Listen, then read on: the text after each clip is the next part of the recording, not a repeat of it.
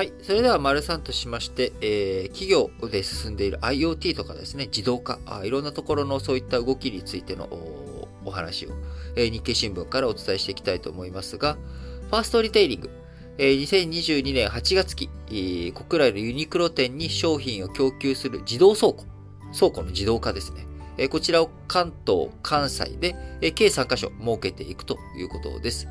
えー今あ、電子商取引 EC、EC サイトとかね、えーそういったものに力を注力しておりますけれども、えー商品の受け取り場所として店舗の重要性が高まっていることに対応していくということで、えー商品をユニクロ各店舗に供給していく自動倉庫。こちらをね、関東、関西で計3カ所設けていくということです。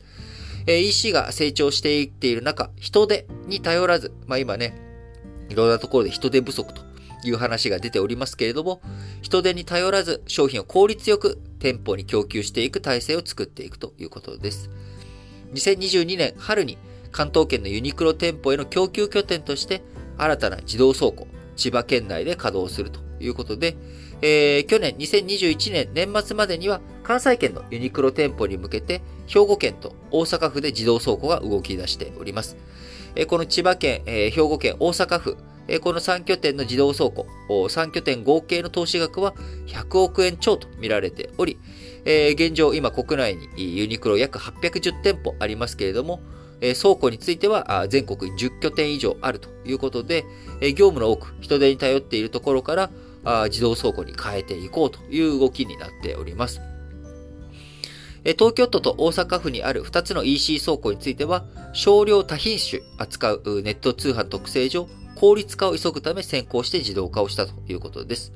えー店舗向けについても順次自動化を進めていくということで、えー新型コロナウイルスの影響もあり、今あ、通販サイトとかね、EC、えー電子商取引の分野は非常に成長が進んでおります。えーまた、あの、新型コロナの影響もあって、こう人手不足とかね、こういったところに対処、対応していくというところでも、まあ、自動倉庫というところについて、えーしっかりと取り組んでいこうというユニクロの動きになっておりますが、2021年9月から11月期の3ヶ月の国内ユニクロ事業の売上収益、こちらに占める EC 比率は16.2%と、コロナが流行する前の2年前、2019年9月から11月期の10.6%と比較して6ポイント近く伸びております。こういった状況の中、ファストリテイリング、新たな自動倉庫の稼働で人口が集中する関東と関西の店舗により効果的、効率的に、えー商品を供給できるようにしていく体制を整えていくということです。えーまた、日立製作所。えー日立製日立製作所はですね、人の動きを認識するセンサー付きの作業服を開発したということで、えーストスタートアップ企業のゼノマ、あこちらとドイツ人工知能研究センターとの共同で開発したということで、えー工場や倉庫などで作業する人の負荷を解析して、作業のやり方や工程、こちらをね、見直し改善していく、こういったものをしていくためにですね、センサーの、センサー付きの作業服を開発したということです。作業服にデータを収集できる電子回路を組み込み、Bluetooth でスマートフォンにデータを送信し、送信し、クラウドで分析するという仕組みです。動作や姿勢などから作業者の身体的な負担を数値で示していくということ。またカメラで全身を撮影して動作を解析する技術とを使ってですね、えー使ってプライバシーも配慮しやすいということだそうです。えーどの作業員に負荷の大きい仕事が集中しているかをデータで確認することもできるようになり、あのね、あいついつも楽なものやってて、例えば引っ越しとかでね、あの、なんか軽いものだけあいつ運んでないみたいな。なんか俺だけ重たいもん運んでないみたいな。同じ時間働いてるとはいえ、運んでる量とかね、作業効率が全然違うじゃんってなった時に、みんな、あの、あこれで給料一緒ってなんか違くね？みたいなこと思ったりすることがあるわけですよね。えーそこの部分についての改善とかね、そういったことにもつながっていくんですかね。作業工程の改善などにつなげていくだけじゃなく、ベテラン作業員と比較して作業方法、指導していくといったような使い方も想定していくということです。すでに工場や物流施設などで実証実験開始しており、介護や医療現場での活用も今後視野に入っていくということです。これまではタイツ型の衣類を開発していましたが、動きにくいなどの問題がありました。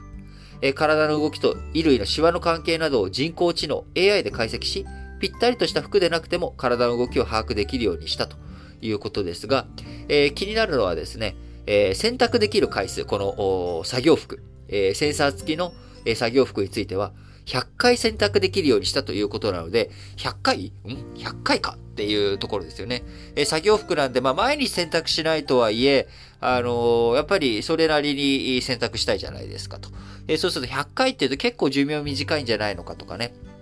まあ、そのあたりについては今後いろいろとやっていかなきゃいけない、えー、見ていかなきゃいけないところですが、こういった技術って、えー、やっぱりあのーラグビーとかサッカーとかね、えー、そういったところでもセンサーつけて、えー、みんなが動いて、どんな動きしているのかとか、あいろんなそのスポーツの効率化とか作戦のね、ねえー、戦略とか考えていく上でも使っていますけれども、やっぱりこう、いろんなところにセンサーとか解析とか、その中で、えー、どういう動きが一番いいのかとか、あこうね、スポーツ以外においても、やっぱ体を動かす、体の使い方、えー、日頃の普通の仕事においても、え大切なあ研究成果とかね、いろんな気づき、えー、腰痛とか、そういったものの解消とかね、えー、そういったものにもつながっていくよう、いろんなデータ集まって、それをしっかりと解析していく。えー、プライバシーに重々配慮しながらあやっていくとですね、え、我々人類にとって、主語すごく大きいですけれど、えー、目的語があ非常に大きいですけど、人類にとってもね、なんかいろんな気づき、発見があるんじゃないのかなっていうふうに期待が持てるかなと思っています。